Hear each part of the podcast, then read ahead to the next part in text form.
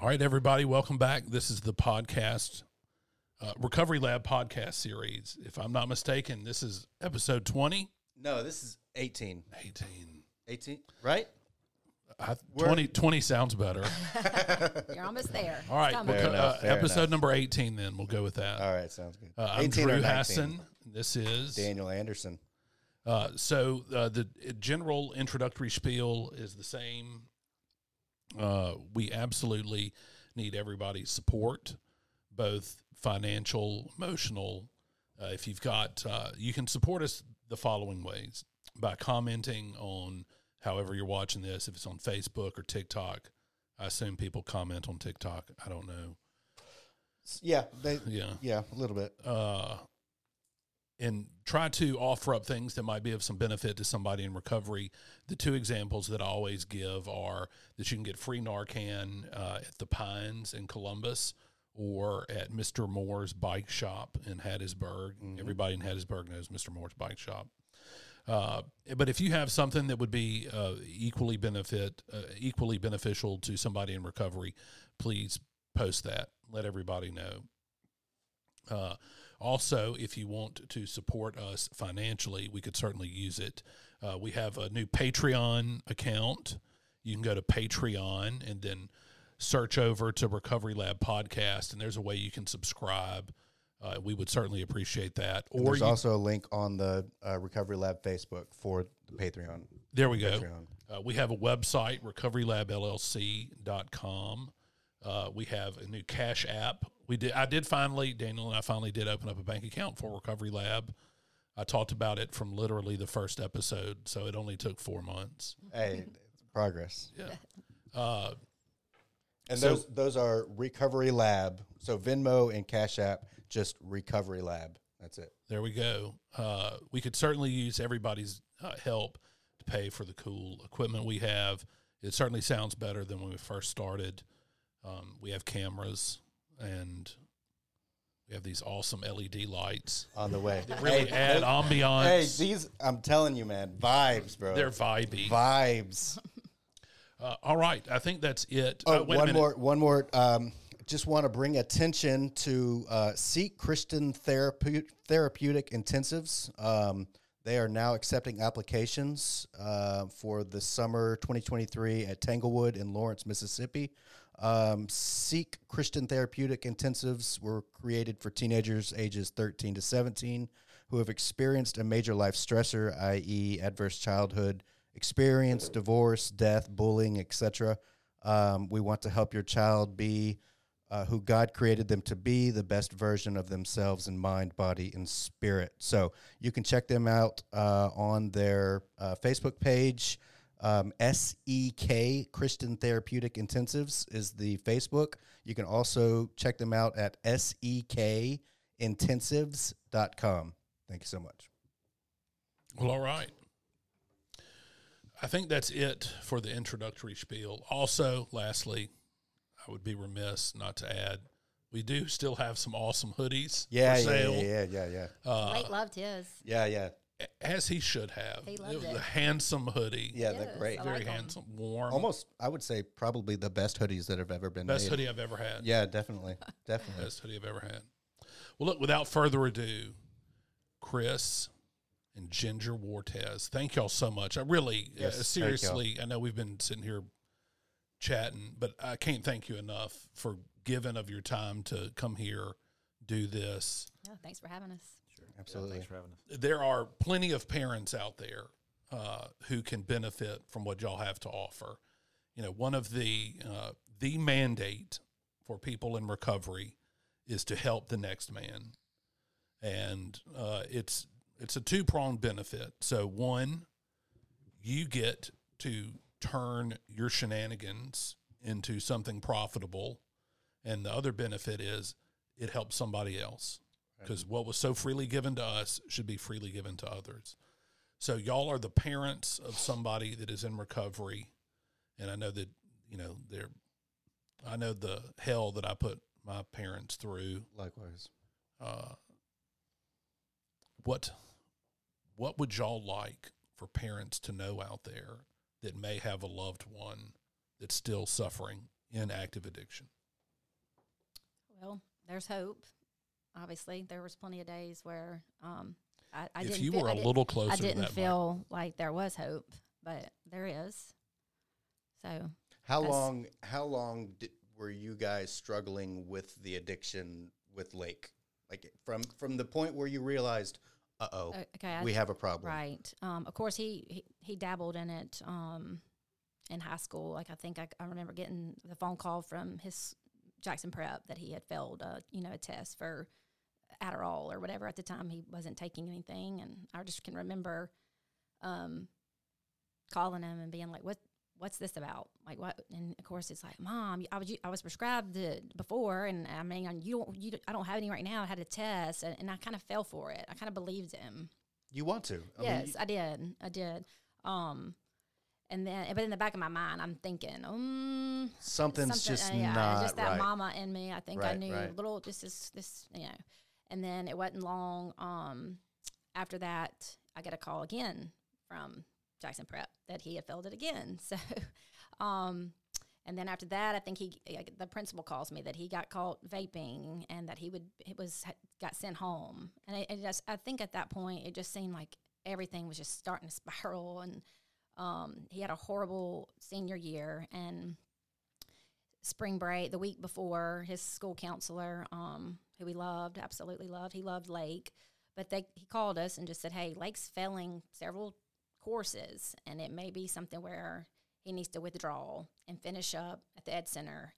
Um, and of course that broke my heart. I mean he had been at jackson prep since ninth grade um, and the thought of him us paying for that education and then him ended up having to finish at the ed center was just and and it was embarrassing for him. I mean he was Sure. he was embarrassed um, and, and devastated um, but that's kind of that So was would you kind of say the beginning of you some mentioned, like, hard Three to four years ish. yes Basically, y'all been dealing with this on a regular basis. yes Okay. pretty much his senior year was kind of the start of the hard hard times and then um, How did that impact?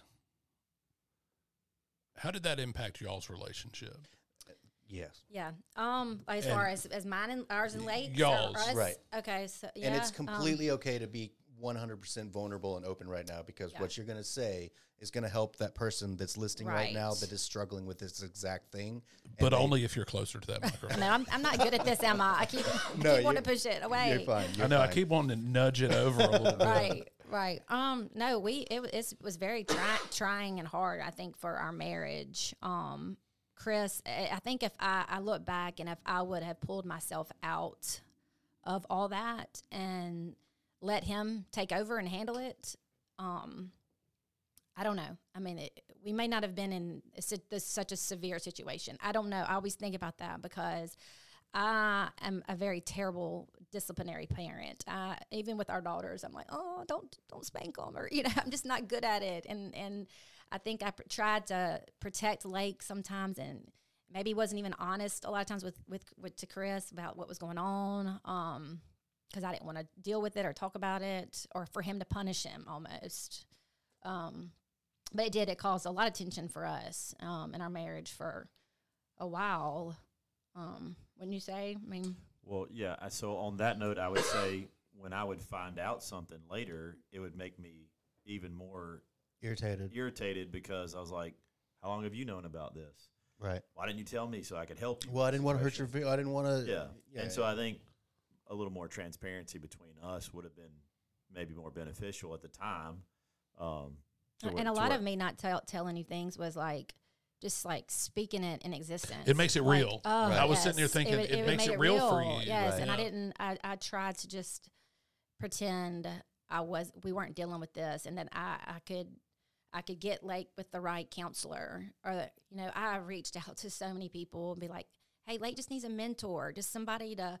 I mean, so many people. I tried. I tried so hard to just put that person in Lake's life that I thought was missing, that he needed. Um, and none of none of those things worked. Um, so Lake went to uh, we somehow he did finish up at the Ed Center, um, and we somehow or I somehow made the decision he wanted to go to Mississippi State. Another decision I wish I would have let him make because he didn't think it was the right thing for Lake. But I, we we let him go on to Mississippi State. Um, and that's when the wheels fell off. Um, I think the first few weeks, we know we had him on Life 360, and he had some 8 a.m. classes, and we would see that on our life like Lakes at class, and we'd be like high fiving and fist bumping, like yes, he got it, win. You know, we were just so proud, and and I think Lake shared with y'all that he was like totally just pulling up to his building and sitting in his car, right, like making right. his beats. You know, like Making he was beats on his laptop. he wasn't even going to class. Um, and so uh, I think we got an email that he, he had like had zero attendance in any of his classes at like eight, nine weeks in. And so um, we bring him home. I mean, obviously, like into the a month and a half, and he we're like, all right, buddy, kind of come home. And he he didn't even fight us really. I mean, it's like he kind of was like, I need help. Is what I think he kind of knew he had gotten in over his Right, head, and right. he needed some help. Even in active addiction, I mean, we can see the writing on the wall. Yeah. Yeah, Yes.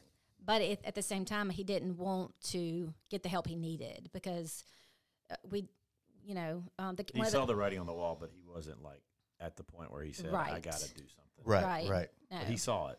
that's right, Yeah, there's no doubt. right. And one of the counselors that he was with was at First Baptist Jackson, the church, um, at this time. But I just remember like seeing like he couldn't even get up to go to work. Like he was literally, and he was just wasting away. Like his his he was so skinny and just he was miserable, and you could just see it. And so this counselor, I was like, he's on drugs, and I've never done this before. Never ever imagined that I'd be living this life, but I don't know where to go or who who can help us. Like I had no idea.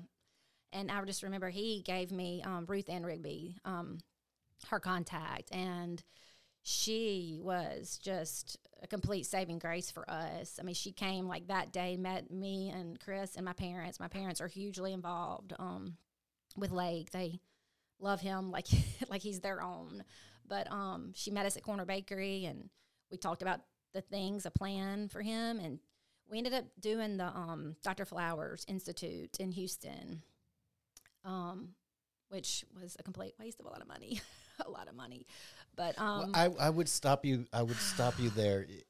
I, I would encourage you to to yes, that's it's a tremendous amount of money Mm-hmm. on paper, but those experiences that he learned there, Right. though he did not get sober at that point, the seeds that were planted along the way, if anything would have changed, similar like what we'll talk about when you know during that day.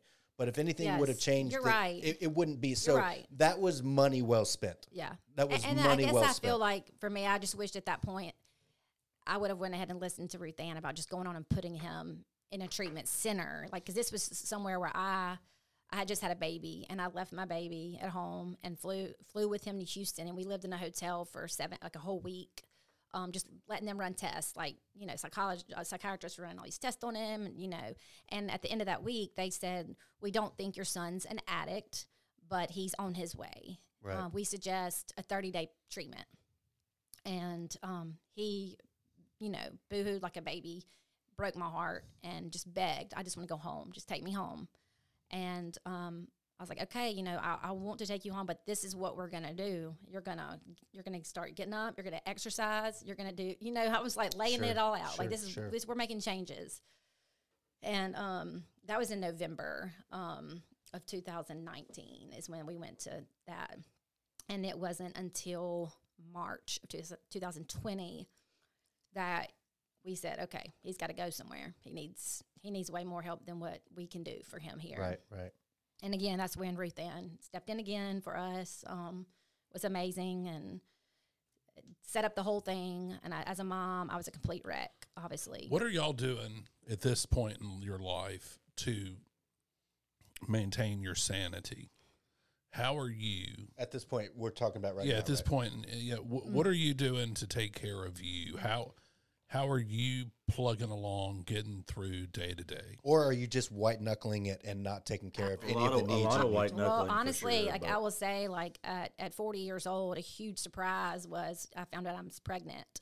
Um, and I, I honestly now it makes total sense because without her, I say all the time I would have withered away in my bed because my other three daughters are at the age they didn't need mama. You know, they're a little more independent, and the baby needed me. Like it, it forced me to get up out of bed. It forced me to, you know, and it was just a love at that point that I needed. And um, she was, it's, it's just, that's, I mean, honestly, I think Poppy's her name, and she has been just my saving grace. I mean, through that because Well, one thing I would add, obviously, Poppy was a complete surprise, but blessing. I can completely understand surprises later in life. Yes. I've got one myself. yes, Yeah. yes. Poppy's Who gonna who turns this. three tomorrow? Oh, We had his birthday party today. Yay! Yeah. So we had we had um, Poppy that was a huge surprise slash huge blessing. So that, like Ginger said, that got her out of the bed. Let you know somebody that needed her or us, you know, and so that was a huge help. But I would say also for us, I mean, and this this we've talked to Lake about this. We have a huge family support group. Like we have like like she said, her parents are really really close to Lake, and I mean, just everybody in our family is just close knit, and it you know you could pick up the phone and ask any of them for anything, and they would do it. Um, and so, you know, you had to cry on somebody's shoulder. A lot of people don't have that, you know, um, and even in the addiction world, I think that there's a lot of kids out there that don't have families that are willing to do anything or Right. Care what's going on in some capacity. But I think for us, like to keep our sanity at that point, we were all meeting, like we were all meeting in the living room, going, "What do we do, y'all?" And then, um, you know, just brainstorming with everybody in the family, and so we we had to lean on each other a lot during that time to just wake up the next day and go, "All right, one one foot in front of the other," um, because we knew, you know, he was kind of going off the cliff Right. um, and it was hard because we weren't we didn't we didn't have much control. You know, we were like, golly, like we want to help. We want to. Ginger said this before. She's a fixer. You know, we're doing exercise, and we're you're going to go to the gym with this guy and and work out, and you're going to you know Fifty burpees every morning. yeah, yeah. You're gonna sleep eight point six hours a day and all, you know. And so she's trying to like lay out this program that fixes it all. Twelve thousand steps. yeah, and Drink plenty of water. Yes. yeah, yes. and and none of it was working um, at all. And it was like we just kept like going in circles. Like, Mm-hmm. oh gosh, here we are again. So anyway, family support huge. I just remember though, like as far as that first time he went to treatment, um, you know, we had. I mean, I think he had been at my parents' house spending the night, and I remember I was already in the bed, and Chris comes in there like midnight and just says, "Hey, your dad just called me, and and Lake won't. He Lake just came home to their house, and he will not take a drug test for your dad. He wants me to come over there and drug test Lake." And so Chris left um, to go, and I think Lake took it and failed it, failed the drug test. So the next morning, I, I and I called Ruth Ann Rigby that next morning and said, "Okay, can you come support us? We're, we're telling him he's we're flying out today. We're going to to Spearhead in Austin, Texas." Um, and I can just remember at first, Is Spearhead a, a treatment center? Yes. Okay. mhm, yes. And that's where he went that first time. Um, but I can just remember, like, at first he was just so mad. Like, we were all there and he was, you know, talking to us just horribly. Um, which another thing I would say about Lake is he has always been like an angel child. I mean, like, never disrespected me, loved me. I mean, like, so whenever the drug use happened and he completely changed and would say the most hurt, hurtful thing, I just knew it wasn't him. Um, it was obviously the the drugs because he was pretty harsh a lot. Um, but anyway, I I just had a heart to heart, and I was just like talking to him so calm, and just said, "Hey, like I will go with, I will fly out with you, I will take you, but you've got to get help." And it's almost like he just surrendered. I don't know if he just knew I just got to do this to please my parent and my family, or if he knew I got to get help. But we flew out that day. We didn't waste any time. I was like, I got to take him right now because if we sleep on it, he has time to either run away, which he had done before. He'd skipped town before. So we left that day, and we, you know, he was there for ninety days, and we all, and it was during the uh, COVID. COVID. so we couldn't even go see him on family weekends, Right. which I think that was another way of God kind of protecting us because I'm pretty sure if I'd have gone, he would have probably begged to come home. And I don't know if I was Oh, he would enough. have. Yeah. He And I don't know if I'd have been strong enough to to have. leave him. I was so weak. I was so weak when it came to him. My heart was just in a million pieces. I just wanted him to be well and be Lake again. Um, My so, dad, my dad's listening in Dallas. He said he can't hear you two very well. I've got you turned up as high as we can Okay, go. so, So, sit up a little more. yes, okay. ma'am. Just get as close to Um, that mic as possible. Okay. I don't want to hit my lip. I mean, you can get like Yeah, right yeah. Really on that? Yeah, it. there we go. Yeah, yeah. I can hear Um, you better now. Can you okay. hear me? Yeah, I've been able to hear you fine. Yep. Um.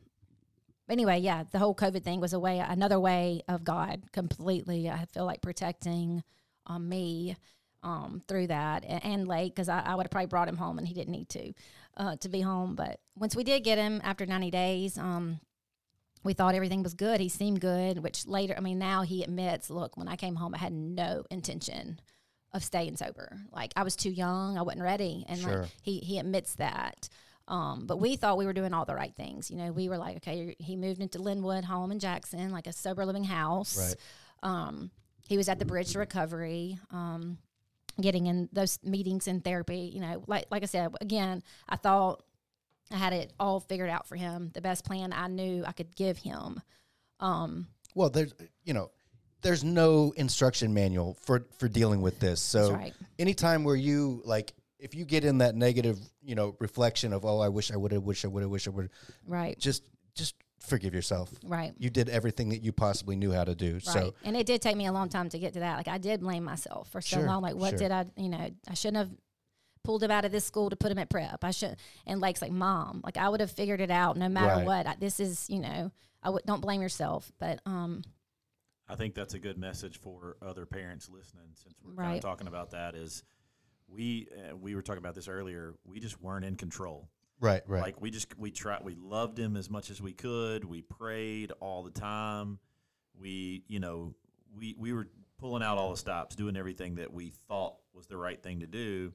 Um, but never ever did we stop just like supporting him in any way. You know, like um, it didn't matter. We were going to do whatever we had to do. Right. Um, and so um, I think for other parents listening out there that maybe blame themselves, Ginger blamed herself a lot. And of course, as Lake has said many times, you know, he was y'all y'all referenced this when he was here. He was a master manipulator. oh yeah, yeah, a yeah. master. Yeah. We all are. Yeah, Right. well, Uh, we're- yeah, we're- that's the very good at what you do. yeah. Sure. and so like he was like the magician though like you know we were you know we thought we had something nailed down and then he was you know i think y'all were talking about the movie catch me if you can or something like that Yeah. that was him he was like he was a little he was a step ahead almost every single time um and then he you know he would obviously just straight up lie to us about things yeah, we had no problem lying in, Yeah. in the grips of addiction. That's, right. I mean, we'd feel a little bad about it, but Not really. yeah. yeah. and I think that's something that we didn't really we didn't understand that at the time. We do now. You know, like we look back now and we go, I mean, that was a strong, strong Con. like it had a grip on him and he couldn't con- like he was like, yeah, whatever, you know, I'm going to lie so I can go over here and get high. right. And we didn't understand that mentality. You know, we are like, well, he's surely he's telling us the The allegiance to the subject is a higher allegiance than I think people give it credit for. yeah, yeah. Like you really will do anything to protect that, mm-hmm. either your access to it, Yep. your ability to obtain it. And for somebody who's not an addict or alcoholic, I mean, it's just it's hard to wrap your head around how someone that you love, that you raised, Right. could just lie to your face It was time and time again. Like yes. that's like it's just the it's the worst slap in the face. But we horrible. Mm-hmm. just we're just that's what we do, you know. yeah. Look, I have learned that parenting is emotional warfare because You're right. like I'll so I have three older kids and I got the baby and I will uh, say something, you know, to discipline one of the older three, and then invariably one of them has some defense that they offer up, and I wonder to myself, okay, am, am I being too harsh? You know, should it should this just be live and let live? And then you know they, I know how manipulative I was as a child. I can only imagine Right. how undermining it is to your own uh, you know the way we validate ourselves like i'm not crazy uh, like i how did how did you find a way to confront those feelings of feeling undermined uh, by the interactions with with a sick child And also, did you, yeah? Well, let's let's answer that first. I got another question after that. I don't know, like how. I, I- look, I'll be honest. Like I was so numb. I feel like for so so much of this, I mean, completely numb. Um, just trying to disassociate from. I it. really yes. Um, There was a lot of that. it, and you you know you don't you just I mean I just remember just like gosh like how how are we here like how did we get here you know like um Lake's biological father is an addict and then my mom's brother and sister were addicts and I can just remember from Uh, the time who was it? Your your mom's brother. Brother and so her- your your aunt and uncle. my aunt and uncle, Okay. yes, were both addicts, and so I just can remember from the time Lake could talk, I, I would just we would talk about it, and I'd be like, "Baby, it's in your veins. Like, don't touch it. Just don't Right. touch it." And sometimes I'm thinking, should I have said that because Lake's personality, it, he runs off. Cur- he's curious. So I think a lot of it, what I felt like was, was he just that curious to see what it, I, you know, I, I don't know, but I just, I just remember telling him, don't touch it because I mean, drugs is one thing that I never touched, and I think it's just because I knew I had seen what it did to to my family. You know what it can do, and I didn't want any part of it. It's, it terrified me. But we were we were there. I mean, we were here, and I was definitely just numb. And of course, I had a, a baby, baby, newborn. Um, while he was at treatment, those ninety days, I can just remember taking her out, strolling, and just with my worship music and just praying. You know, like I was already claiming the victory. Like God, you've already you've already won. Like you know, I was trying to just be just so positive and know that, um, like I said before, um, I had ventured off before I got when I got pregnant with him at twenty. I was kind of wild and partying and living a life I knew better then. And my mom has always said, um, you know, God did not give Lake to you to save your life for the devil to have Lake and take Lake. And so that right there was another way that that kept me going and kept my faith and and I would just say that too over and over and over. All right, God, I know you have him. You love him more than I do. You know, you tell us that. So I have to trust that you are going to pull him out of the pits that he was in. It's difficult. Even i mean i know for for an alcoholic but you know a lot of times when we're dealing with stuff also and it has to be the same with someone who's you know normal um you know to to to make that to have that thought those thoughts uh and and, and say okay i'm gonna trust god 100% i know he's in charge. I know i have no control over this is one thing but to actually live your life throughout the rest you know the the the following 23 hours and 59 minutes of the day Yep. to actually implement that and really That's take a step back and trust and have faith is so incredibly difficult Mm-hmm. and i can only imagine how difficult it would be for a parent who is watching their son go down this death Mm-hmm. spiral literal death spiral Literal. and and have to, to i mean i can only imagine that that just really would grow your faith. If you allow if you go that route that your faith in god would be unbelievable at that moment. And my question also is this. When when you guys when, when you were taking your walks and, and talking to god and and praying and trusting him were you guys as a team you you and chris were you guys able to kind of come together a, a little bit and and, and say "Are- we're going to fight this together or was there still this well i'm i'm I, I don't know how he feels about this. I don't were you were you guys able to come together on on a on a solid front together and and be able to help him? Or or was it still kind of i'm doing this he's doing this yada mean, yada it yada? wa- I mean, I think we came together at that point. I mean, um, I mean, I feel like um, Chris had to be, I guess, my rock.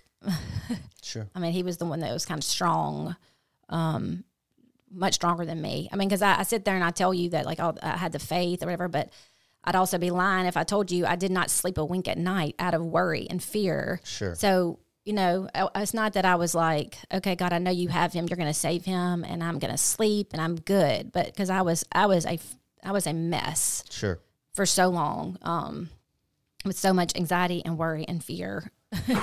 um, and so Chris would be, he would say positive things like, you know, he's going to beat this. We're, you know, we're going to get through this. You know, and then hearing those things would help me. Right. Um, I needed to hear those things. That begs the question Did you believe those things when you said those to her? And was it difficult for you to stay strong through those those times? Definitely difficult to to stay strong because there was a lot of there's a fear of the unknown. Like Sure. you're like, how are we even walking through this period? But like crazy things were happening, and we were like, how, you know, so you obviously there's questions all the time. Um, Lake is just su- he's such a good-hearted person. That was no way that like this was going to be his story. Right, You right, know, right. like there's no way he's not going to come out on the other side of this. And so I think uh, you know, he's just a he's just a good kid, so caring, so loving. Just a, uh, he's a help. He wants to help people all the time. And so I I guess in the back of my head, I always thought, man, if he comes out on the other side of this, he's going to be a strong, strong advocate to help a lot of other people. Right. Which is exactly what he's doing right now. Right. And so, you know, I mean, I definitely a lot of a lot of praying, a lot of you know leaning on God because we weren't in control. We were talking about this earlier. I mean, we just we wanted him to be sober and healthy so bad. Um, but it, I mean, all we really could do was have faith that God was gonna steer the ship because we technically just didn't we didn't have any control. Right. Um, but yeah, so But it- it, but it did seem like you know after he got back from that treatment and just he still was just running, running from God, running and running and and then Chris would be a little negative. He would get angry, and then I then it would cause us to fight because I can just remember saying, "I don't need to hear you say that." You know, like I don't want to hear negative. Like I need to hear you say he's, you know, Everything's going to be fine. Right. Right. yes. And there were times, there were plenty of times where I mean, because he, you know, he went through that. I mean, dyeing his hair different colors, and his wardrobe is crazy, and you know, I mean, it's just like we were like, "Where's my handsome boy? like, who are you?" It just, it everything was so crazy for for so long. Um, it just wasn't him. I just like that is not who we've raised. That's not my son, and um, but he, I mean, when he came home, like I mean, like I said, when he he ended up getting kicked out of the bridge recovery Right. for kratom. Um, she I too was kicked out of Bridge to Recovery once, so he's in good he's in good company. well, and so when she called us in, I I remember texting him like, "Lake, have you done something? She wants to meet with us." And he's like, "No, ma'am, I haven't done anything." They didn't want to talk to you to tell you what a great job he's doing. That's right. That's right. And so we sit down and she comes in and she's she's pretty rough. She was not she was not compassionate towards him or to us at all. She was you failed for this. Why did you tell me you you know? And he's like, "What?" Um, it was I just bought a little, you know, he was telling us it was a, like a little energy drink that must have had it in it. Okay, like he was like acting like he didn't even know he was taking kratom, but Lies. lies. Lies. It was lies. Now and now I know that, but at the time, I again I believe or I wanted to believe him. I faked it. I fa- faked believing it that he was telling me the truth. You know, I really did. I think in the back of my mind, I'm like, oh great, like here we go. You know, he's doing kratom and something obviously that he can buy in a gas station, which is crazy. Every gas station. It is crazy. It's one of my biggest things too that I would like. I keep pushing. Like, why are we selling this to these kids in these gas stations and the U Pass? Like Lake Right, right, Lake was right. passing. We were paying three hundred dollars a month just for him to get drug tested at Linwood House. For him to fake every bit of those drug tests for so long, like he was just buying, he was buying the U Pass and faking his test, you know. And I'm just like, this, why are these even this even legal? How is this stuff legal? Right. Right. Um. So anyway, I mean, Where there's a buck to be made, people will Oh exploit yeah, it. for sure, for sure. But it, that's another thing for parents, like just to to be aware of how easy it is for our teens to walk in a gas station and get a drug because kratom that's it that is it is a drug. I mean, it's hundred percent. I mean, my son got kicked out of treatment for kratom, so it is a drug that should not Yeah. be being sold. Um, but anyway, at that point, Linwood let him stay because she said right then, like he needs to go back to Spearhead right now. Like he's like she put him on a plane, and he is again begging us, and he's chewing her out like this is such a racket. I didn't, you know, he's just angry, and we didn't send him back to recovery at that point. We let him just stay at Linwood, the sober living environment. They were testing him. I'm surprised they let him stay at Linwood. Well, are you? Yeah, I mean, I, I, I don't know. I, I was scared he was going to get kicked out. I, I think I remember texting um, either the house manager or Alex Cole, who Alex is also later on a huge help to us. Um, He's a good dude. he is very good dude. Love him. He was great. Lake loves him. That was also a positive that Lake was able to talk to someone that. But anyway, he was passing those drug tests, but all along, but he was he was just faking him while he was there. Um, but he begged us to come home after five or six months of living there, and we let him move back home. Yeah, I think some when he wanted to move back home, I think he actually got me on the phone one day and this is where his manipulation was was really strong. He was like basically saying, "I don't belong with these people." Yeah. Right, You right, know, like right. I've I've crossed over into uh, you know another another realm where these guys really need this place and I don't. I'm Yeah. I'm past all that now, and so I just want to come home and be. And I think there was some truth in what he was saying at the time. I just want this normalcy. I just want this normal, you know, life. I want to go to work or go to school or whatever, and like just get back on track. And I think in the back of his head, he did maybe he believed some of that, but a lot of that was just like, hey, I got to get away from all these drug tests, and Right. you know, I got to, I, I need some freedom. Get the And- monkey off our back. Yeah, and What- so yeah. What was that first night like, if you can recall? What was that first night back when he was living? Was was there was there a relief? Was there No. I, I mean, I can. I, at home, you, you mean? Right, right, right. I did. No, I, no. I did better when he wasn't under my roof because I think um, when he wasn't under my roof, Out of sight, out of mind. yes, a little bit. Yeah. yes, it's the craziest thing. But I feel like I didn't have to like worry so much. Um, if he like if he's under in my roof, I'm I'm I'm a crazy person. Like I'm on like if he's in the bathroom too long. I I mean even to this day I have PTSD about the bathroom uh, if he's in there too long. It's just I think I always will. Um, but it, it I feel like it made me crazy. Um, So you would say it was Yeah, If, and like- if there's a way, maybe if somebody is in that limbo state that Lake was in, maybe it's a best. Maybe, maybe it's best for them not to come home until there's a, a, a- a firm plan of action. or- Absolutely. and Until- obviously, all cases are different. And but Yeah. in your experience, it would have eased things a little bit had he not come home. That's right. Yes, and I think for us too, we wanted normalcy. Like he had three sisters at home. Well, f- the baby like four sisters at home, but the three, like it affected them. They Sure, sure, loved sure. their brother and they missed their brother, and so we were like. We want him back home so they can be around him and Sure. they can have an, a relationship with him. Um, they missed him, and so it was good, but it just it made my worry just go whoop. and so like I said, he he's really close to my parents, and he would he stayed there with them a lot. Um, which again, Chris was like, you know, he needs to come home, and I, I didn't want him to come home because my worry. I'd rather him be at my mom's, but then it got too much on my parents. I think I, I felt bad they were having to worry, and Right. they didn't need that either. Well, he told that story about staying at his grandparents' house, and I remembered when I would stay at my grandmother's house Mm-hmm. because there was virtually no oversight. yeah, And but I didn't know they were employing the drug test. Granny and Grandpa, the hammer, Yeah, Yeah. yeah, yeah. coming in.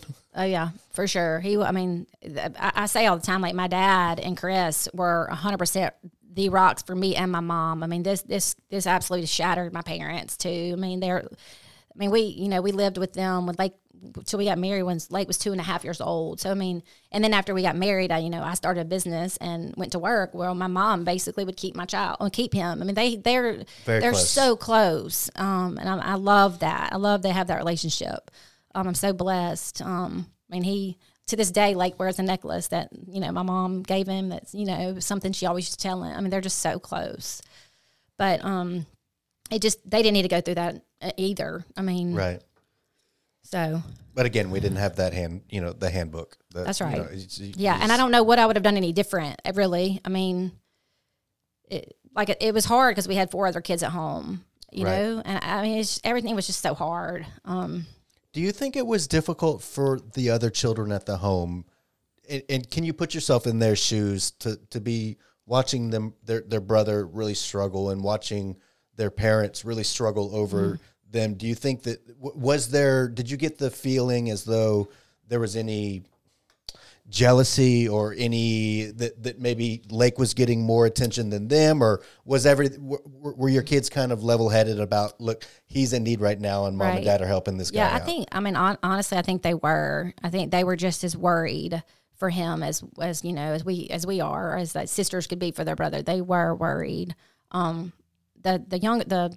12 year old who's almost 13 she probably struggled with that the most but her little world had been rocked because we had had this baby and she always had been the baby and so she's Right, got right. kicked out of her bed because now the baby's in the bed and then her brother's gone i mean she her little world was rocked for sure but it wasn't a jealousy thing i think it was just her age and Sure. kind of feeling like, where's my mom? Like, Sure. who's this baby's around now, and now my mom's attention is with my brother. And but the twins, they were they were worried and devastated, and And how old are they?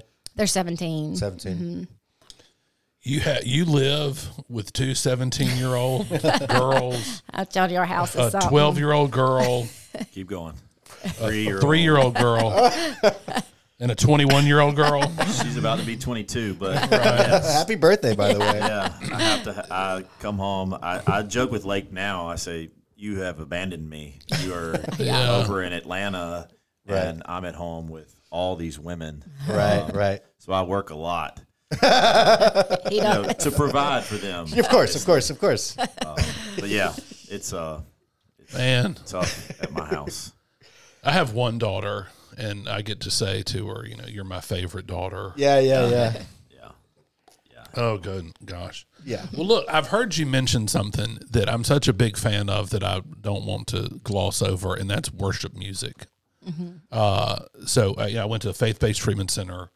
I'd never heard a single word. I didn't even know. Like I'm Catholic, and this whole idea that uh, that you know Protestant mass could be based right. I mean, like like a lot of people go to church and they listen to music, Right. and then somebody talks for a long time, and then they have their begathon, and then you know the whole thing is is geared around listening to worship music. Yeah. I find worship music to be exceptionally beneficial in my life. Oh, it's If you- huge for me. That is, I mean, that's all I, I mean, if I even go for a run, it's what I'm listening to. It's like every, I mean, it's just the way I pray and talk to God. And that's really all I did that first time he was at treatment. Just my, you know, headphones on and So look, approaching this like you would going to talk to an attorney for the first time, and they give you some plan of action. For the parents that are out there, number one, would you tell them to listen to worship music? absolutely, Pray, absolutely. pray. That's right. I I can sense from talking to y'all that you suffer from this maybe more than he does. This searching for where I went wrong, what I could have done differently. I can tell you as somebody in recovery who's had a lifelong problem with addiction, there's no there's no thing that my parents did or didn't do that caused it that made it worse. I mean, I had an exceptional childhood. Likewise. You know, I never knew abuse or neglect. You could set your watch by the time my father came home at night. Uh, they weren't drug addicts or alcoholics. So I assure you, Right. No drama in the toiling house. over, oh, if I had done, if I, what if I, Mm-hmm. that is the enemy. Right. And I mean, that's the devil robbing you of. Uh, just thought I would throw that out there because Yeah, I know I 100%. can Right. sense you you've struggled with this. I Like, have. I've gotten better now, um, but yeah, for a long time, I just yeah, it was hard, just not knowing. I mean, because we pulled him out of Hartfield Academy, honestly, because he was brilliant, um, but he was not studying. Like literally, there's there's there was no studying, and so what, my thought was, we'll send him to Jackson Prep. Well, he'll be forced to study. Right. He'll have to pick up a book and study because Jackson Prep, you have to.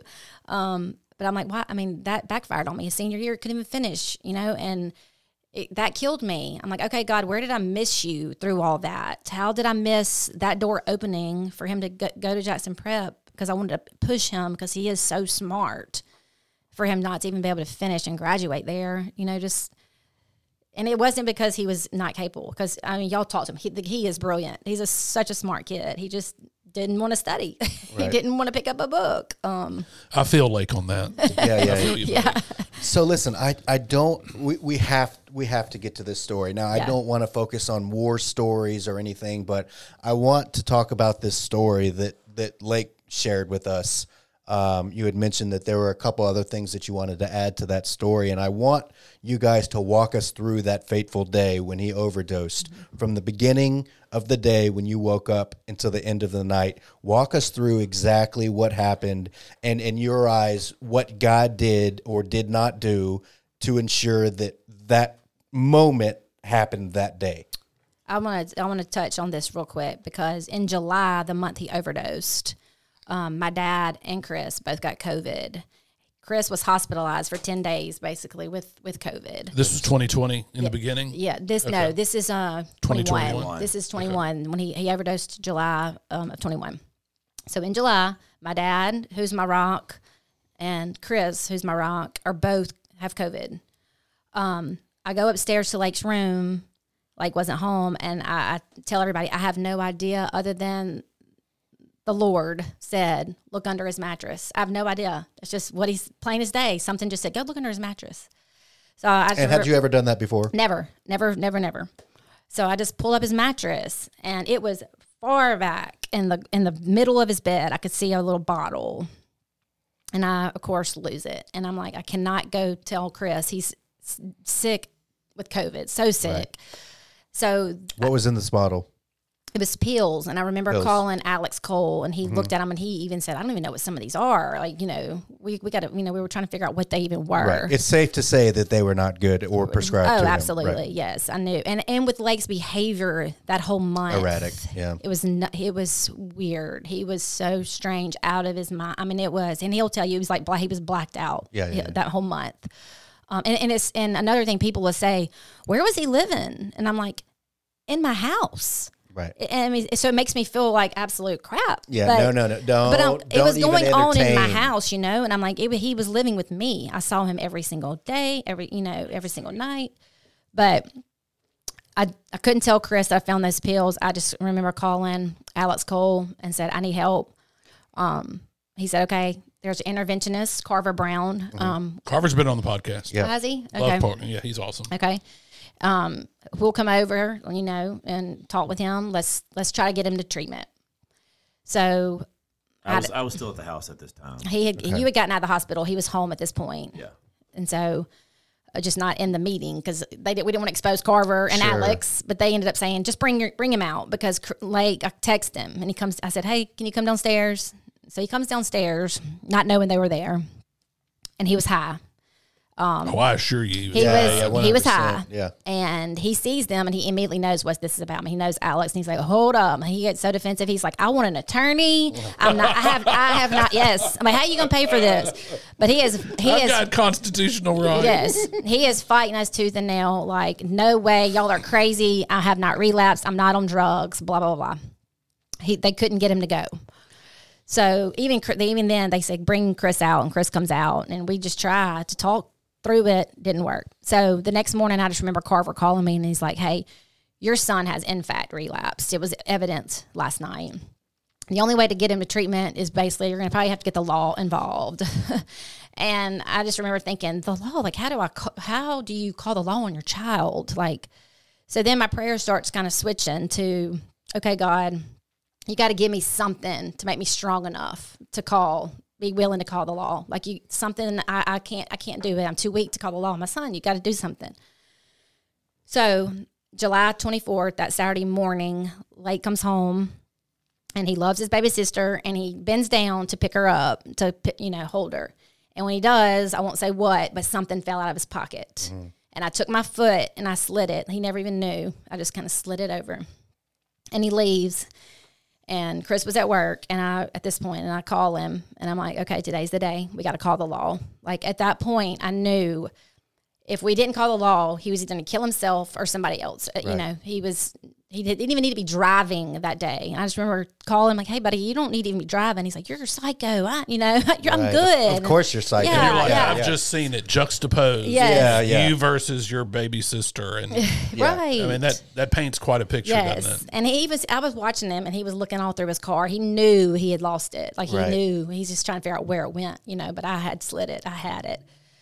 So, do you want to take over that that at that point, leading to throughout that day? Yeah, and I'll preface this by saying I'm not good at timelines, so I, I might get a little out of order. But um, yeah, I just remember Ginger called me and she was like, "It's like full on, like it's bad. We got to do something." Um, and so Ginger's dad, unfortunately, through a lot of this process, through some years, I've had to you know, call him and be like, "Hey, listen, I need some help." Again, leaning on family to, you know, "Hey, uh, w- we got to figure this out. Let's brainstorm." And so, um, I think maybe um, her dad, uh, Mr. Terry, and I, we we talked, and uh, and I just said, I, I just I don't know what else to do. I think you know, getting the law involved somehow, and um, And were you still recovering from COVID at this point, or were you? He was back at work that day. Like he yeah, was, I, I was he was I trying to get back. It was Just- only, it was only like it. yeah, it was only like three or four days later. But yes, he was just over ten days at the hospital. And Right. Yeah. Um, and so, um, and that ties in a little bit, which is kind of strange later. But um, so her dad and I were talking, and um, we knew we knew Lake was in a bad place that day. We knew like he didn't like Ginger said he didn't need to be driving. He was obviously using when he left the house, and uh, it was just kind of everything came to a head, and it was like we're gonna have to we got to get the law involved. So I called a friend of mine uh, who's Rankin County SO, and I just said, hey man, help me out here. Uh, you know, we got to do something. What do you suggest? And he said, well, you know, I can't do anything in Hinds County, but when he comes back into Rankin County, you know, we might could, you know, see if we can stop him or pull him over or whatever and, and figure out, you know, we have to follow the law, obviously, but, you know, we probably can get him on something, you know, when he comes back across the line. Um, we need his tag number. And I just, I didn't know his tag number. Um, and um, so basically, the plan was we've got to go find him and get his tag number. That way, when he does come back into Rankin County, you know they can they can identify him. Right. Um, and so we are like, we just don't have any idea where he is. He would turn his Life 360 off, as a lot of these kids do. Um, you know, like, oh, I don't want them to know where I'm at right now, so he just cut it off. Yeah. Could you be more obvious that you're up to no good? Yeah, yeah. And so when he was off Life 360, we are like, oh gosh, you know, we're- what what's about to happen? um, and so I think one of the somehow we figured out. Um, We knew who he was with, another person, and we were able to locate them on first snap map. Okay. That, that per, that, who he Yeah. was with, Right. so we knew who he was with. where he was at that point, which We- was a bad, bad part of town in Jackson. Yeah, and and so um, Ginger and her mom are are there obviously in the conversation, and they're kind of like, "Well, y'all need to hurry and go, you know, go get him. Like, go go find the tag number where we can get this process something. moving. Like, go Right. Yes. and um and so it's weird that the the the details that happened during that day. Um so we decided to go and again i remember them just kind of being like hey y'all need to kind of hurry up like y'all need to go. Um and then so we're backing out of the driveway and i was like hey let, let me grab my sunglasses. And you know i just again they were just like don't worry about your sunglasses go you know like go. And then so my parents live in the same subdivision as her parents and we're going out of the subdivision and i said you know if we tr- are trying to sneak around and get lake's tag number he's going to recognize this vehicle. Right. so we stopped at my parents house and we got my mom's car and we I, you know we'll go in her car. He won't suspect that as much you know so let's let's stop there. So we did. But all these things getting my sunglasses you know stopping and getting my mom's car and dropping his off there um, you know the fact that I drove and and Terry didn't like there's so many things um, that that made us come to this intersection. We knew he was in downtown Jackson. We knew he was at a hotel. Um, and there's a million ways to get into downtown Jackson. You can take High Street, Pearl Street, whatever. You can take a bunch of different ways. We just happened to go Pearl Street, and we come across the bridge, and we come to the stoplight, and we stop at the stoplight. And I just remember we, we come to a stop, and the light turns green, and so we're about to go, and this car runs the red light coming from the other direction. This is Pearl Street and State uh, Street. in State. Okay. Yeah. And so we're we're sitting there and this car flies through the intersection and this dude is hanging out the window and Oh he's he's waving the car behind him to come on, come on, like keep coming. Go run the red light also, like we did. And I was like, look at this idiot. He just ran the red light, you know? And then here comes Lake's car. Um and and his So there was somebody in front of them, Yeah. Leave some of the names out. Okay. So a friend. There, there was Yep. somebody in front, kind of leading uh, Lake's car. The pace car. The pace Yeah, car right. came through, yes, and um, and then his car came through, um, but there was only one person in the car that we could see, um, and so we were. I was like, This there- is I was really like, odd. there's Lake's car right there, and But so- Lake's not driving. Right. Lake's not driving. We didn't see Lake in the car. And there you could tell obviously it's a frantic situation because they've run a red light in front of us. They're following somebody. We're like, what in the world is going on? So obviously we get in behind them. Um, and we're going down State Street. And really, I think uh, Mr. Terry and, and we're kind of going like, man, something's going on. Something's wrong. and I, I forget which I don't know if it was him or me. So somehow we figured it. We are like, oh crap! Like it hit us. We were like, That's Lake's o- Lake. he, he's overdosed. Right. They're headed to the hospital. That's what's going on here. Um, and so we're, I mean, we're riding behind them, and they're going towards the hospital, and then randomly they just pull up in this parking garage, and we were like, what the heck are they doing? Like, where are they going? And um, and this is a tough part uh, for me. Um, we, No, sorry, he's never been It's able to talk about it without. It's okay, brother. Take your time, man. Do you want me to finish? You got it. sorry. Nothing to apologize about.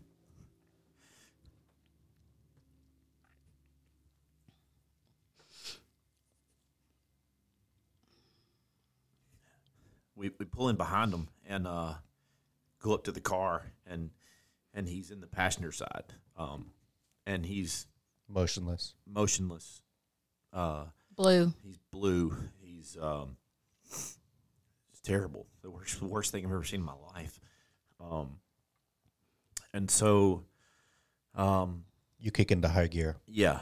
Um, I pull the driver out of the car and uh, just jump in the car and s- I got to I got to get him to the emergency room. Um, and uh, so I remember this is how this kind of ties back into COVID.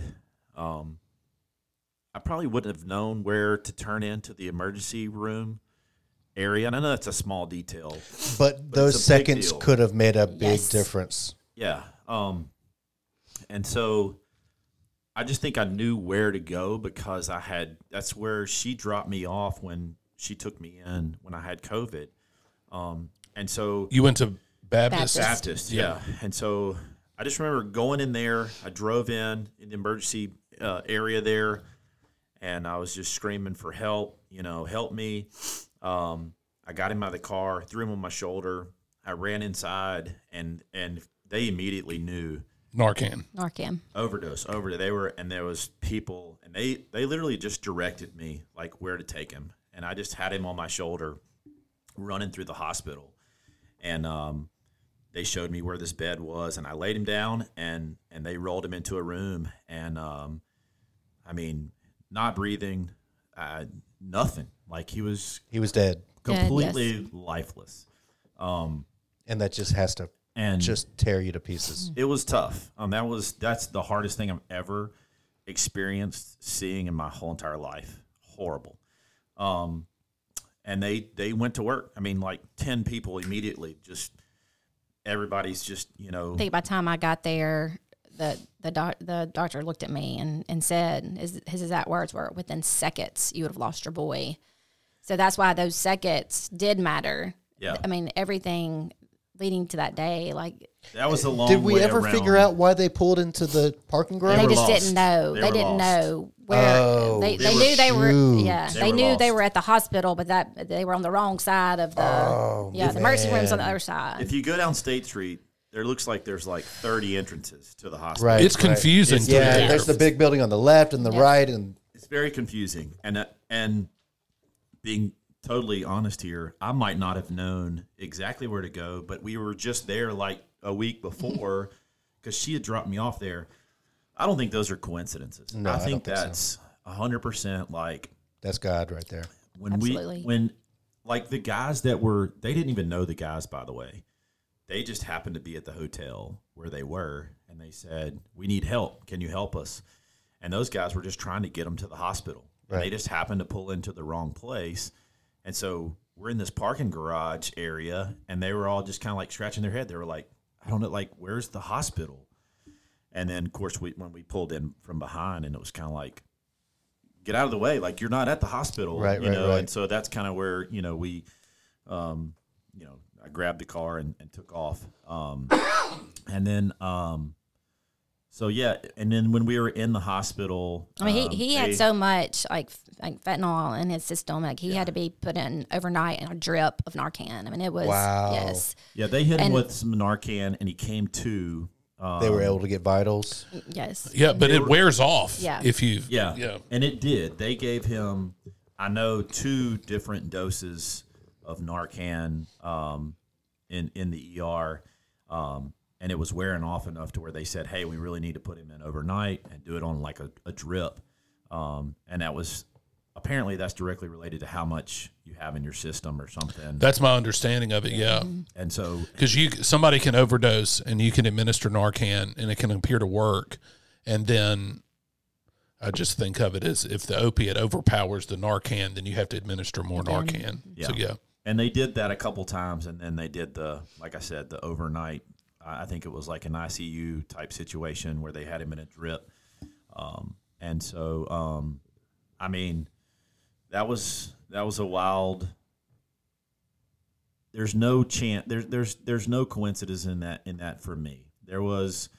It took me so long to get my sunglasses and stop and get a car and you know hit the right number of traffic lights and i think god literally put us right there at because 30 seconds before we miss them 30 seconds after 10 seconds. 10 Ten seconds se- like Yes, five seconds, you would have. yes It would have been a completely right. different story. Different and story, yes. You guys would not be here talking about how That's he right. survived. Hundred percent. And so maybe ten seconds later, and they're in a parking garage, and he's, you know, he doesn't make it. Right. But he makes all things work together for you, the good, That's right. even the bad things. Absolutely. Uh, You know, as much as I hate it, it has been a benefit to me to realize that you know my story, my life, my recovery is kind of a patch patch patchwork quilt, a brick wall of sorts, and each you know each piece is a component that can be of some benefit to somebody else. Right. And I mean, I my my heart goes out to y'all, but I tip my hat to you for having the the guts, the willingness to come on here and Yeah. talk about this because there are other parents that are suffering with the same thing. Right. And this is not easy for you guys to do. I know you got emotional about this and, and I just from the bottom of my heart I I want to thank you for for being vulnerable and being honest and you are helping someone else right now. I, I guarantee you that. Yeah. And this is going to be shared with folks. You know, my family is my parents are heavily involved in, in Families Anonymous in Dallas, and um, you know they they uh, they will be sharing this with them, and um, you know they they are. Uh, when I say heavily involved, I I, I mean heavily involved. Um, That's you know, awesome. It's it's their support group. It's um, and um, so this this is going to go much further than anything on the internet or or what's happening actually today. I, I can guarantee you of that. So, you know, I again from the bottom of my heart, I cannot thank you enough for for coming back on. Uh, or coming on rather i'm sorry um, and and sharing this because i know it's not difficult but this is something that um, that needs to be shared and Yeah, y'all are the first people from the other side that we've had, Okay. and uh, Well, even an- after that, though, I mean, I know we're running, we've run out of time. no, no, no, No, we're, we're not. good, we're there's good. no time. I just, Yeah, we're the good. next the next couple months or so is so important too, just because Let's touch on this. obviously he he wasn't wanting to go to treatment, right? Like he had, you know, I want an attorney. I'm not going. Well, when he overdosed, obviously in case Isn't it astonishing the lies? switch, yeah. I mean, Yes. I, I know exactly what he's talking about. yeah, yeah me too And in the face of insur- an insurmountable amount of evidence to the contrary, you think you still don't need help. right yeah. But he uh he knew after that, like, oh, I'm getting court jig's up, ordered. yeah. Like it's it's there's no getting out of The it. heat's on now. Yes. Yeah. So we um we did we court ordered him and um Alex Cole was nice enough to actually drive him. He went to a detox facility in Warrior, Alabama, Bradford. Um where later we found out he used there. Um but after his 30-day detox, he went to um the Reprieve in Opelika, um near Auburn, Alabama. That's where he went and he was doing really good there. We were actually going with him, driving up on Sundays uh, or the weekends. We could take him to church. Um, for I mean, four to six weeks, he was doing really good. And out of the blue, one day, I get that dreaded phone call that hey, your son's been using. Um, he's got to go somewhere. And of course, my heart is just, you know, I'm starting to feel again again like oh my Defeated. gosh how like what like what i mean what in the world um so you know i'm asking them where can we put him where do we go and um they suggested um twin lakes recovery in um, monroe georgia again it was just a 30 day play they were like this is just a 30 day place but this put him here until you can find where you want him to go for the year that you've court ordered him So he's there, and um, again, I feel like he's getting it together. He's telling me all the right things. His therapist there is telling me all the right things. And I remember just it was getting late at night. I had the baby in the bathtub upstairs, and he was downstairs. But I get a phone call, and it's Twin Lakes Recovery, and it's I mean it's gosh, it's probably ten o'clock, ten o'clock at night, which is Did your heart eleven just o'clock. It's eleven o'clock that time, Right. and yes, my heart completely sunk. Yeah. Um, and she tells me the same thing. Hey, your son and two other boys just just got caught using. You're gonna have to come get him. They're, they're getting kicked out, basically. Well, the other two guys were locals. They were able to Uber home. I'm like, hey, we're six and a half hours away. Please Right. just keep him there until he can get here. You know. And I remember like, can I speak to him? And like, got on the phone and.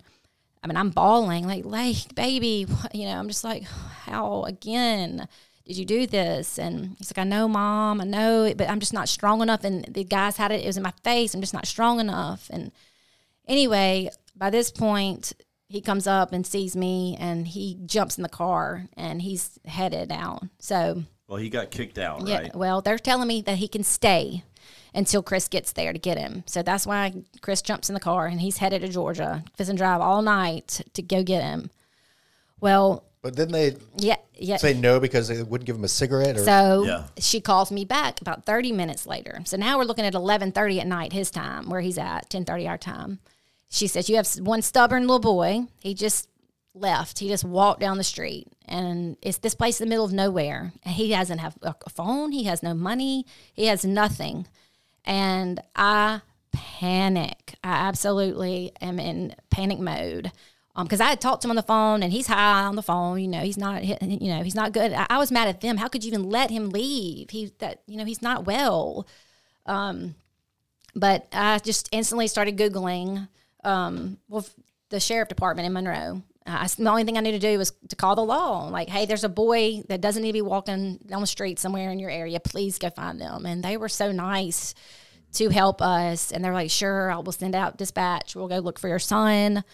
Um, and it wasn't it wasn't long. I mean, it seemed like an eternity for me. I just remember, please God, please God, find him, find him, find him. Um, but about thirty minutes goes by. They call, hey, we found him. He was sitting up at a closed gas station against the wall. Um, and they said he he appears to be fine. He's not high. We can take him in, but if he chooses to leave, we can't hold him. But I got Lake on the phone, and Lake said, "Yeah, I'll wait for Dad to get me." And he's in Meridian, getting close to Meridian at this point, and I had picked up the phone to Google treatment centers near Monroe, Georgia, just because I didn't want Lake to come back home. He didn't need to come back home. Right. I was hoping Chris could just take him to the next place. We'd try Right. again. We'd try again. And I found this place um, on on the internet called Good Landing Recovery. It was about 15 minutes from where Lake was, and it's midnight at this time. I'm like, there's a no way anybody will answer the phone at midnight, but I did. I just called, and Daniel was his name. He answered the phone, and he was so nice and so helpful. And it's just absolutely another way of how God has been in every detail um, on Lake's behalf, um, on our behalf. But he um, said, "Yes, we'll we'll go pick him up at the sheriff's department. We'll pick him up." And so I'm like, "Are you serious?" then I started thinking, "This is too good to be true. How do I know you're legit?" Like I started kind of panicking. Like, "Are you are you a good a good place? Are you safe?" and he's like, "Yes, we're you know we're good." And um, so Lake gets picked up. Um, a guy named Jamisio had picked him up, and Jamisio called Chris and said, "Hey, I got your boy, and I'm gonna take care. We're gonna take care of him." And you know, Lake talked to Chris on the phone, said, "I'm good, Dad. I'm fine." That you know, they just gave me let me get take a hot shower, and I could sleep here. And anyway, ever since it was at um, that place, which he gets a whole lot of Jesus there. Um, Trey Lewis is the owner. Um, he's from actually Clarksdale, Mississippi, kind of crazy too, but um, he he holds uh, Recovery Church every Friday night, and he he just has the most amazing way of getting on these guys' level and just preaching the word. And it was kind of what I had longed for for Lake just to hear, and because again, he's he's running from God. I mean, he you know he was he was saved when he was nine, so I know that he you know is a Christian, but he's running from God. Um, and then this place has worked for him. I mean, it is just Lake has done so well here, and he, you know, celebrated a year um, sober in September.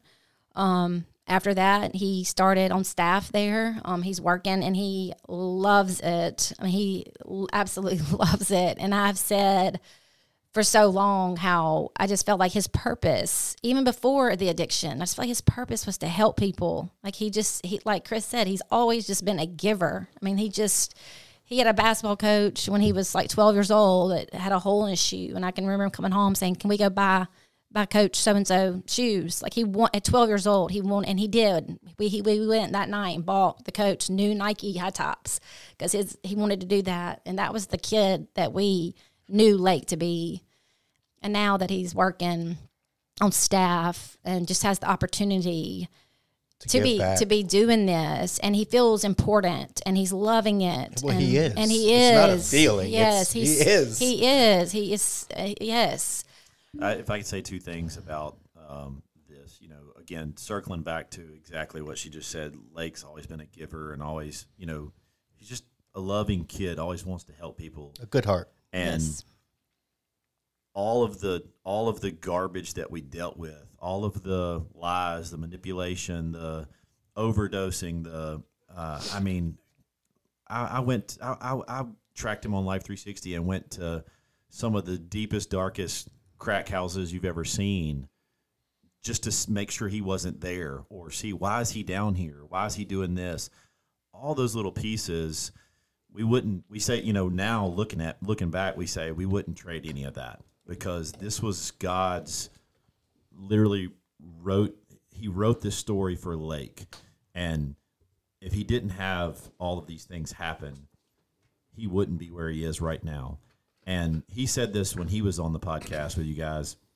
He said uh, the night he got kicked out of um, Twin Lakes, he had some heroin, and it's funny because all he wanted was a cigarette, and he was stayed there.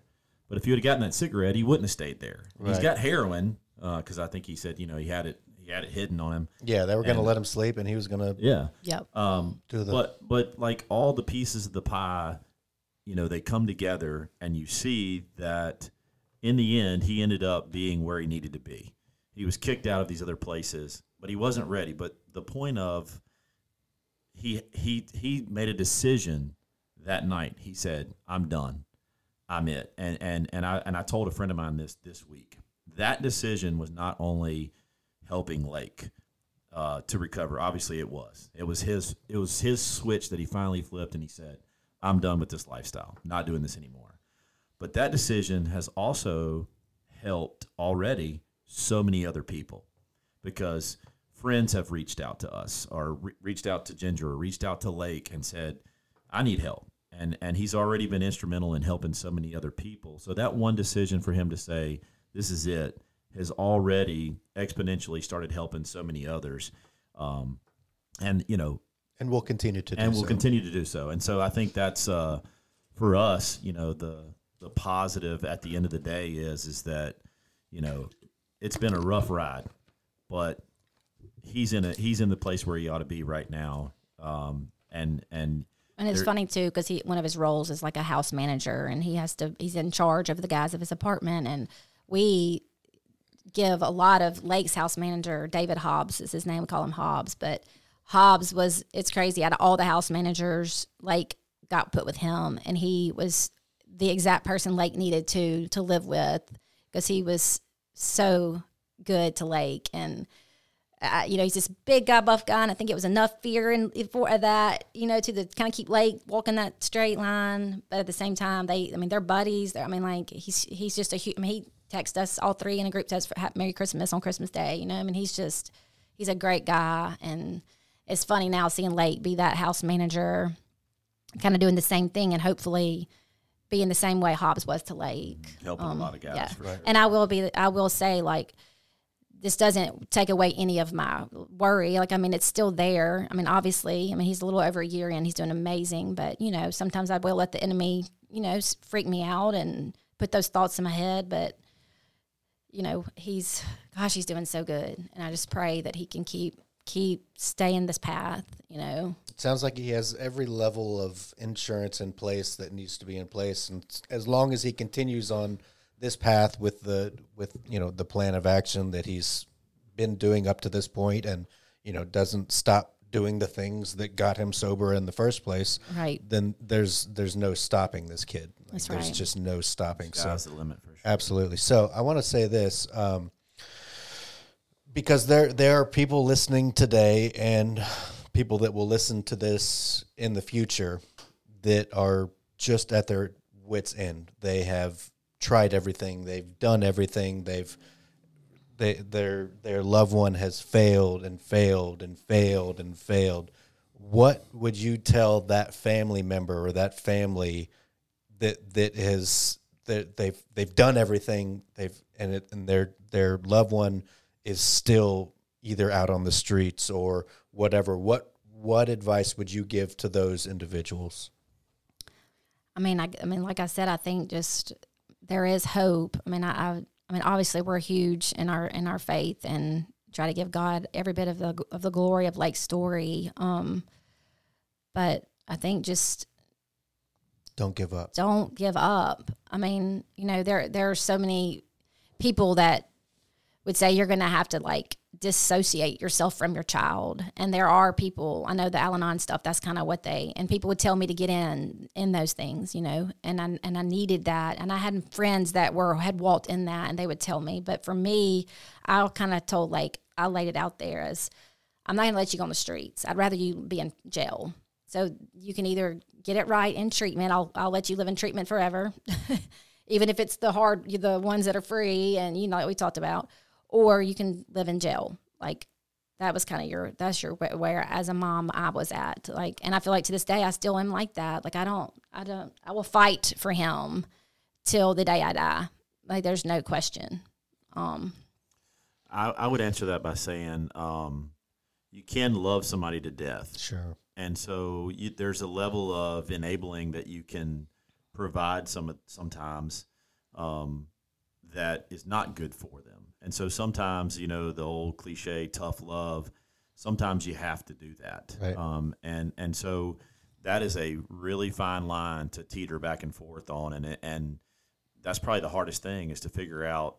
You know, do I give them tough love or do I, you know, kick them to the curb? Look, I told Blake, uh, I was like, you know, it's it's great now, but eventually they're not going to answer your phone right. call anymore. And I heard that and you say that. Uh, and then it 'cause- sounds that sounds awful No, but, I know it's true. I mean, I, I know that there's so many people. I have friends that had to do this. Like I, I know, and like I, I guess at that point, if it kept on, kept on, kept on. I mean, I was getting so angry and mad at him. Like, how could you do this again? Like you've al- already almost died within seconds. Like, how are you still, you know? And That says a lot, though, for the addiction side of things. That shows you just how strong Exactly. it Right, is. right, you know, right. like you're like you you OD'd. Like they had the paddles in the air. They were about to try to bring you back to life, and you're over here using again. Like when's it gonna click? it's astonishing. It really Yeah, is. I even mean, even for me, you died because of this and you're right back there so Yeah, and so that's that's tough to see. But I feel like the- my tough love would be it would be that though. Like you're either gonna live in treatments or you're gonna live in jail. I mean, it was just that simple for me. Like I'm like I had, and you, I mean, Chris even said like at times like Ginger, you have impressed me. Like you're getting like I did get strong, and you know, whereas I was so weak for so long, I was like strong. I'm like I'm not gonna. You're not gonna continue to talk to me this way. You're not, you know, gonna manipulate me. But Well, I guess for other parents, just for other parents, I mean, um, and I think Ginger and I would offer this up. You know, if if somebody is going through this with their child right now, and they want to talk to us, or just have a shoulder to, you know, somebody who's walked through this, um, you know, reach out to us because I think that's important to, to have that support. We had that maybe internally with our families. You know, we could talk to our family, we could pray with our family, uh, we could brainstorm with our families and say, what do you think we should do? Um, obviously, um, financially, um, her parents have helped exponentially. I mean, like to a to a, you know, just we wouldn't be able to do it without them. And so, um, find some support, whether it's somebody who's been there. Um, you know, obviously, don't give up hope and pray like crazy because I think that you know if you raise them up right, they'll come back to their roots. And I think you know it's hard to tell when they're going to flip the switch and say enough's enough. Like it may be a year, it may be ten years, but like don't give up on them because um, there's there's definitely hope out there. God can work in the details just like He did in Lake's life, and and write a crazy story to where now He's helping a lot of those people. And the last thing I would say is um, the length of treatment. I think is really really important. We tried the 30 day, we tried the 60 day, we tried the 90 day. Um, the longer somebody can be getting help, can be you know side by side, sharing their story, or in a in, you know, in the right place. Um, a year is I would Minimum. Say, at minimum. I would say a year.